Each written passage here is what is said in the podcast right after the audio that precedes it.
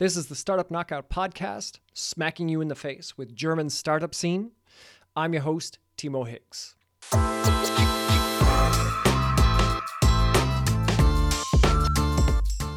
So, audience, this is our very first pilot episode. Our episode today is about a crypto startup, shadowy crypto startup, from my friend Julian Boyce and his team, who are based here in Munich. First, Jules gives us an intro into the dark market world of decentralized finance, and then we dive deep into his project in crypto arbitrage. This is a topic I've ignored for too long, but Jules opened my eyes to how intricate, complicated, and fascinating it is. And it's no exaggeration to say that I will be watching this space carefully from now on. So without further ado, here's my chat with Julian Boyce. Welcome, welcome, welcome to the Startup Knockout Podcast. I'm your host, Timo Higgs, and we're here today with Julian Boyce. Um, Jules and I are good friends, and he's been good enough to join me for this breakout podcast episode where we're going to dive into Web3 and crypto and DeFi and all the stuff that he's an expert in, and I am most certainly not. So, Jules, thanks for being here. Thanks for having me, Timo. So, we're going to get started with a little bit of your background, Jules, and try and figure out where you came from and how you got to be into Web3 and all of this other stuff. So, give us a little rundown of uh, where you've been and where you're at now. It's a good question, Timo. So, I originally come out of, uh, I'm from North Carolina, the south of the United States. And uh, I grew up uh, actually on the ocean. Um, and I had a, a person uh, who inspired me very early in my life. It was um, one of my friend's moms. She was going to a community college um, in, in North Carolina where I grew up. And one day she gave me one of her programming books because she was studying computer programming. And that was something that was really kind of like black magic uh, for me at that time. That I knew exactly what I wanted to do. So eventually, mm-hmm. when I when I eventually went to university, uh, studied computer science, and after that, uh, never looked back. That's how you got started. That's that's actually a very touching story. I've never heard that one from you. So, how is it then that you find yourself in Munich? How did you get all the way over here? When I was in high school, I asked myself a fundamental question, and uh, I look at uh, books of art, books of architecture, because that's one of my first loves. And you're in the right place for it. Exactly.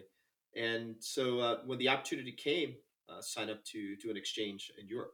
So, I always tell people I I studied in the sciences, but I lived the liberal arts. And then I was lucky enough uh, to have another big influence in my life uh, one of my former German teachers encouraged me to apply for the Fulbright.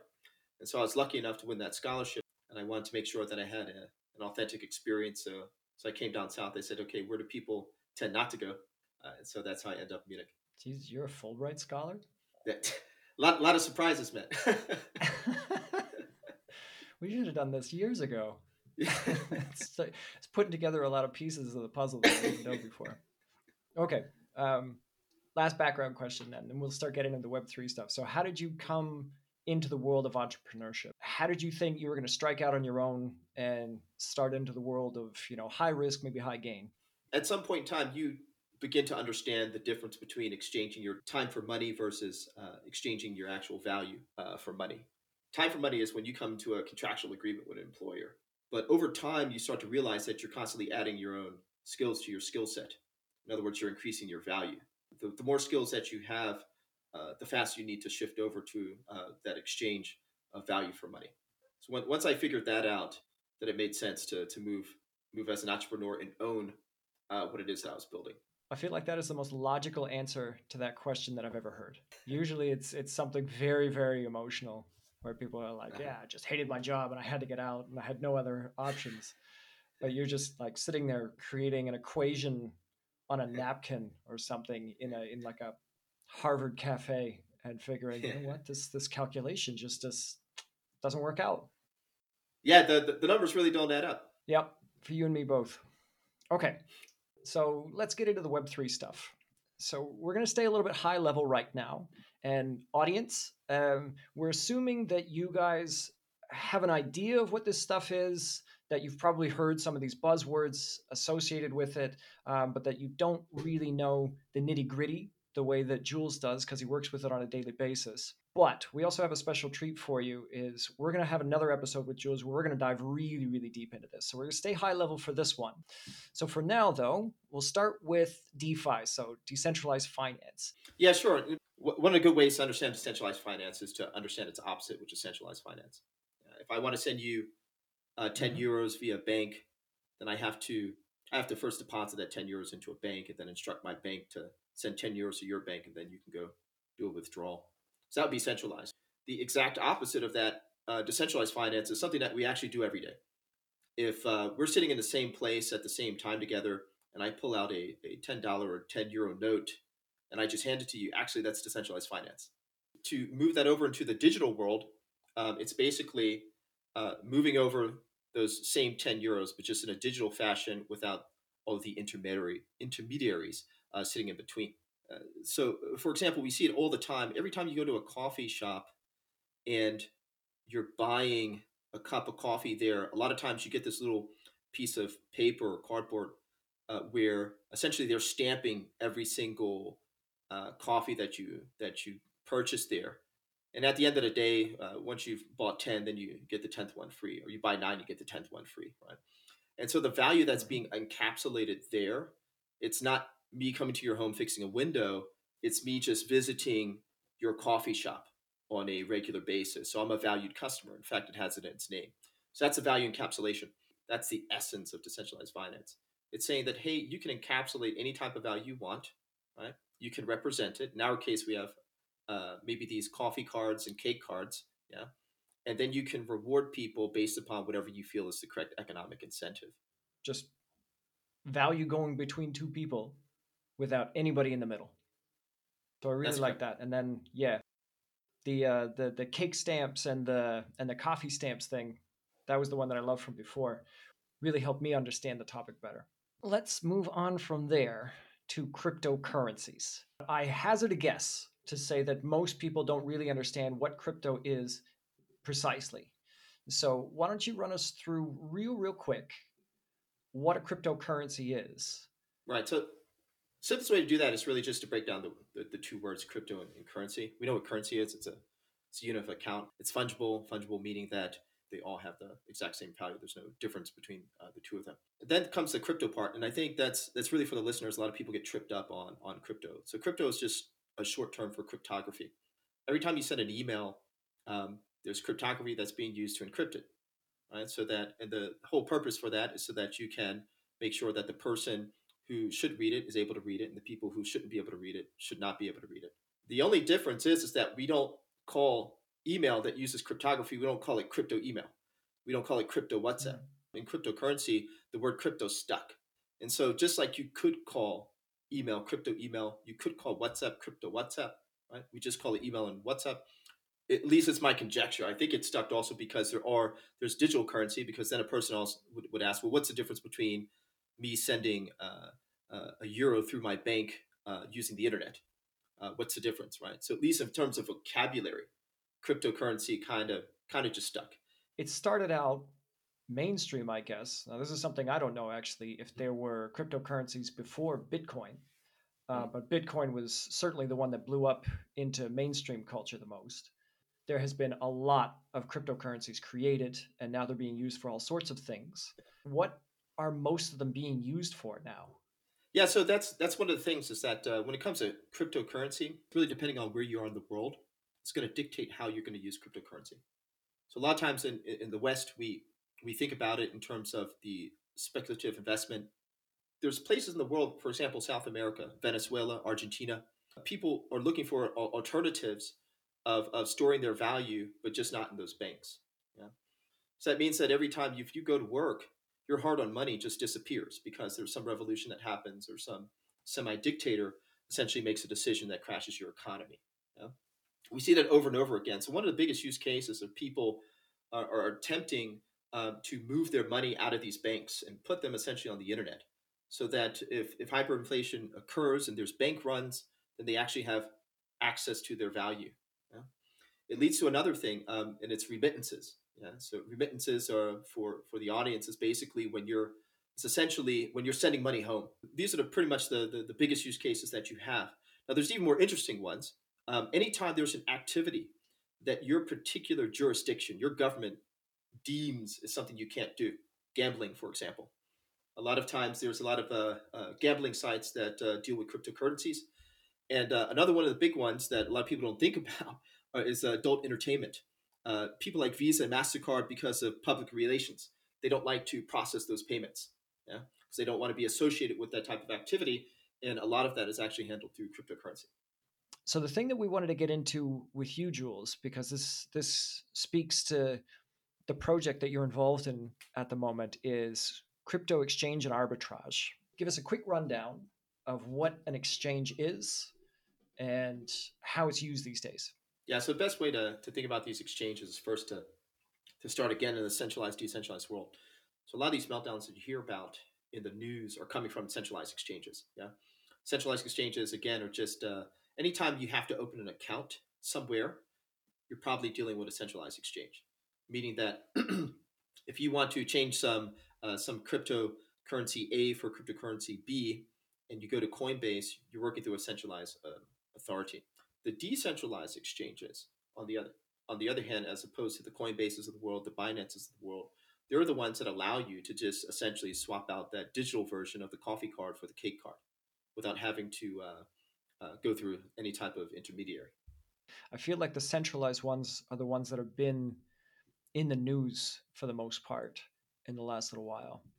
Kind of specifically, what what was going on with these centralized exchanges. Oftentimes, just like anything else, is about transparency. If you don't understand the the investments that they're that they're making with with maybe user deposits, etc., then the, a, a, lot of things can can, can occur where those uh, funds can can then evaporate. The centralized exchanges, since they don't have people involved, they are actually 100% controlled by software code.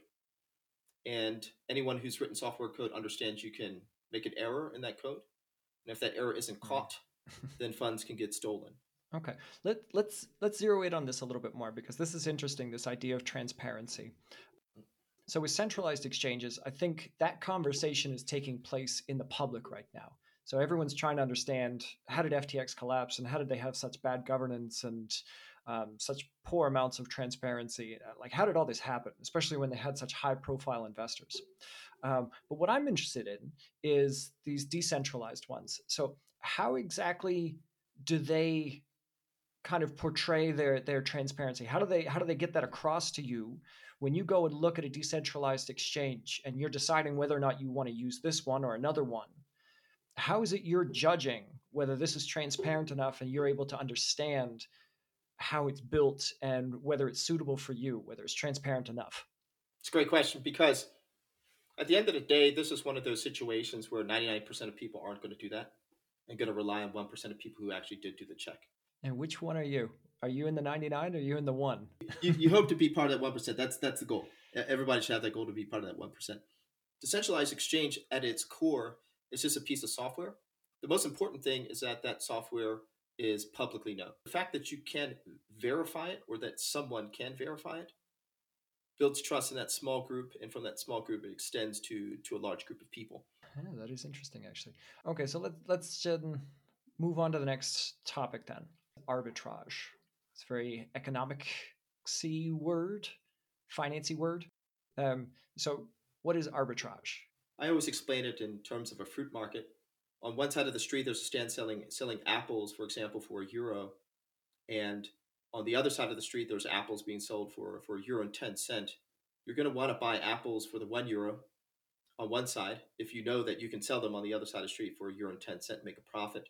So anytime you have two markets selling the exact same thing, bananas, pears, etc., but at different prices, then people come in and they they buy on the low side, sell on the high side until that uh, so-called inefficiency, as it called, the difference between the prices um, mm-hmm. is essentially eliminated and that's what arbitrage is. Okay. Let's get into then crypto arbitrage, because that, as I understand it, is a lot of what your project is based on. Dive into that for us. So, at the end of the day, on the highest level, you're doing the exact same thing. You're sitting there, you're watching the markets, and you're looking at prices. And every time you see that the prices are changing, you're saying, okay, is there an imbalance? If there is so, then I want to capitalize on it. So on the crypto markets, you have all of these different uh, decentralized exchanges instead of them being fruit markets or fruit exchanges. You got decentralized exchanges all over the place. all over the world, and they're buying and selling the same assets, the same apples, for example, or let's call them digital apples. And it means that in this case, instead of you being able to just sit there on the street and, and, and monitor two markets, you might have to monitor hundreds or thousands of these markets. Uh, and so that's basically what we do is that we, uh, we take account essentially of all the price changes going on uh, in the markets. When we identify an inefficiency, then we quickly try to calculate, okay, how many of how many of this can we can we buy and sell somewhere else in the world for that? And which currencies are you using most of the time? Yeah, so we have a restriction where we only use uh, Ethereum. So we begin and end our transactions with Ethereum. And then there's these currencies out there which uh, they, they move 5, 10, 15% every single day, right? So oftentimes you don't want to be exposed uh, to those types, right? Means that, for mm-hmm. example, if, if you know that but the price of bananas changes every five minutes, you, you don't want to, to stop with a with an asset that's going to uh, change in price and then whatever profit you made you lose five minutes later just because of the price volatility but we always try to make sure that we don't end up with one of these volatile assets at the end so that means Ethereum is what you're walking into the market with. And then yeah. it doesn't matter what different cryptocurrencies you're trading while you're inside that market.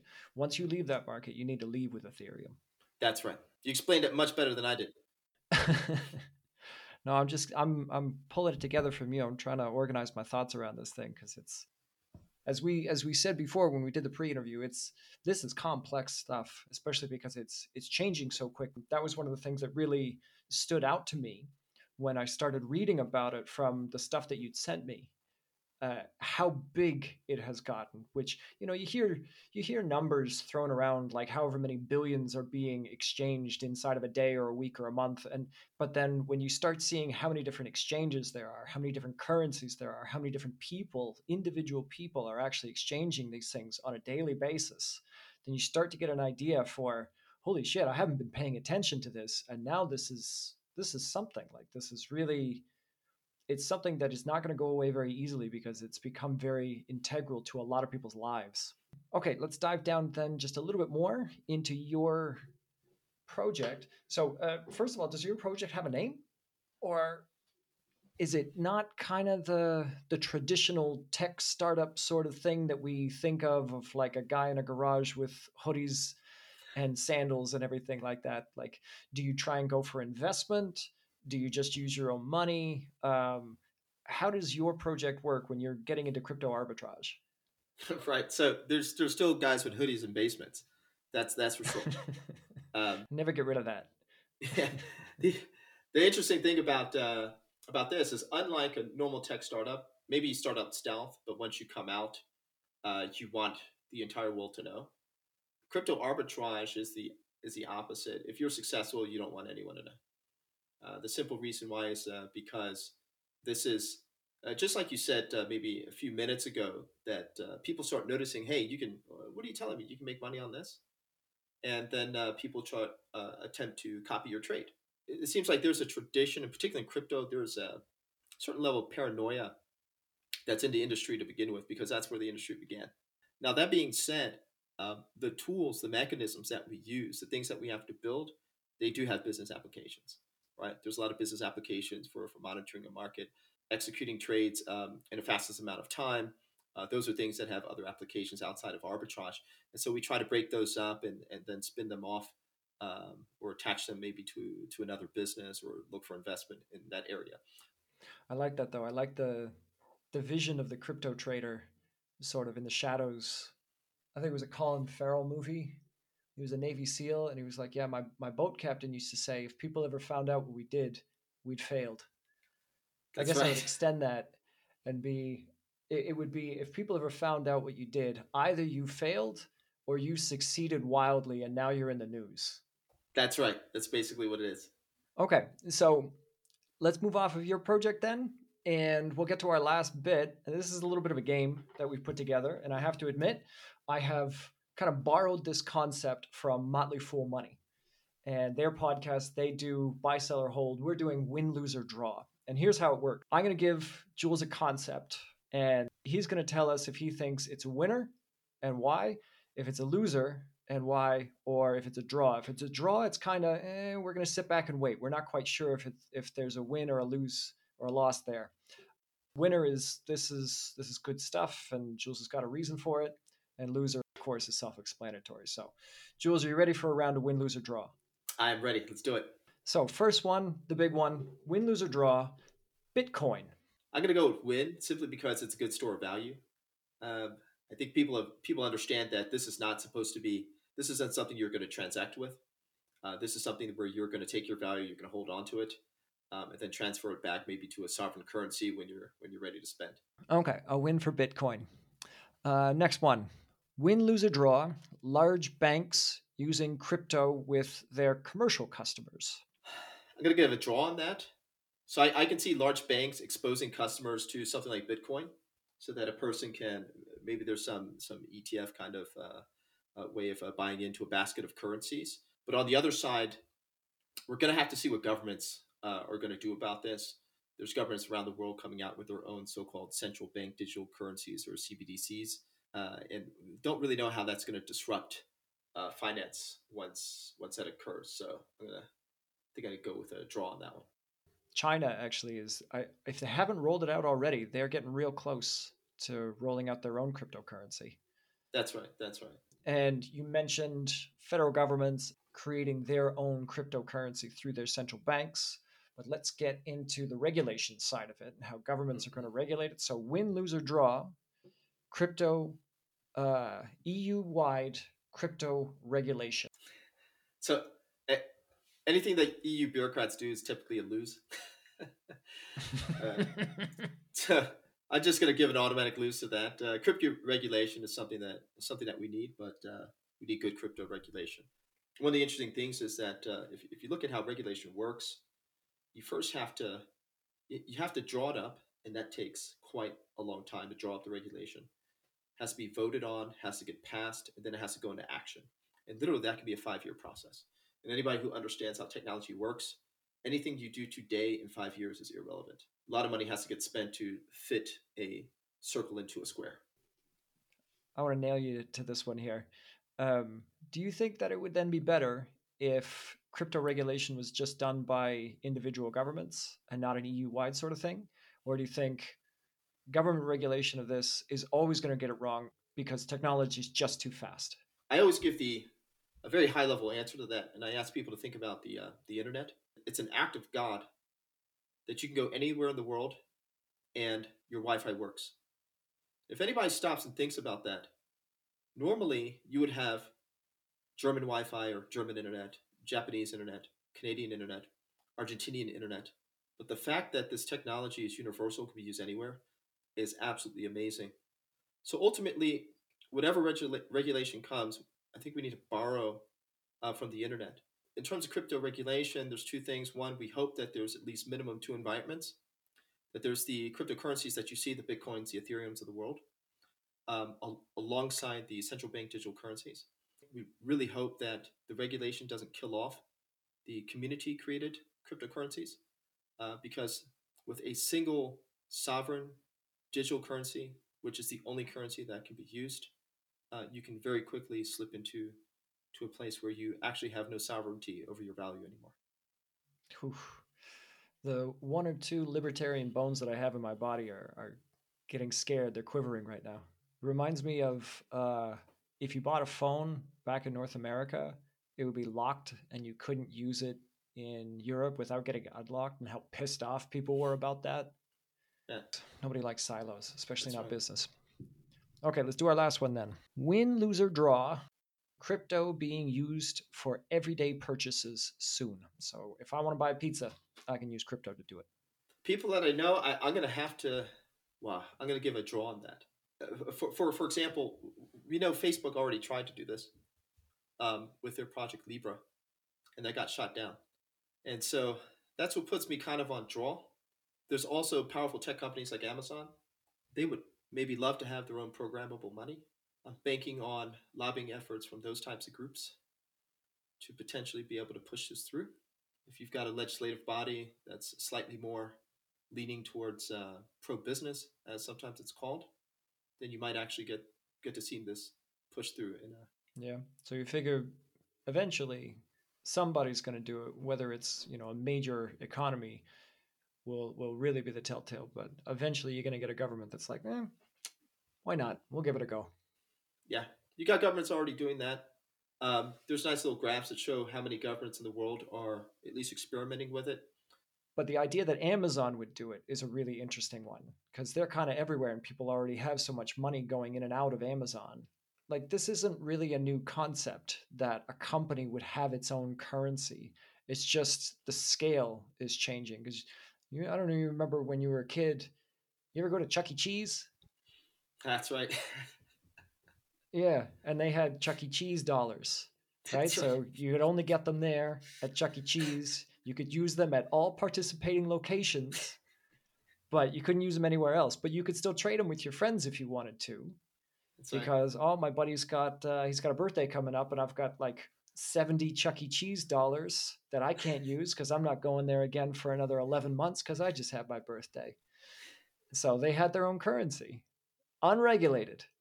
But yeah, it, it didn't leak out into the rest of the economy, and nobody was, uh, you know, using it to buy a couch. That's. oh, poor Chuck E. Cheese. He was ahead of his time. Okay, so that was good. That was win, lose, or draw, and that brings us to the end of our podcast. And uh, Jules, thanks so much for illuminating so much in a very, very dark market, dark concept sort of thing for us. And we're definitely going to have you on again, and we're going to go even deeper into this into this labyrinth with you if uh, if you want to come back. It was a pleasure. Thanks for having me, Timo. Anytime. That was our discussion with Julian Boyce. Thanks everyone for joining us on the Startup Knockout podcast. Make sure to hit the subscribe button. Find us on social media. We're on Twitter, LinkedIn, and TikTok. And tune in next week where we dive into the world of e commerce with Ryan Sherrard. Take care, everyone.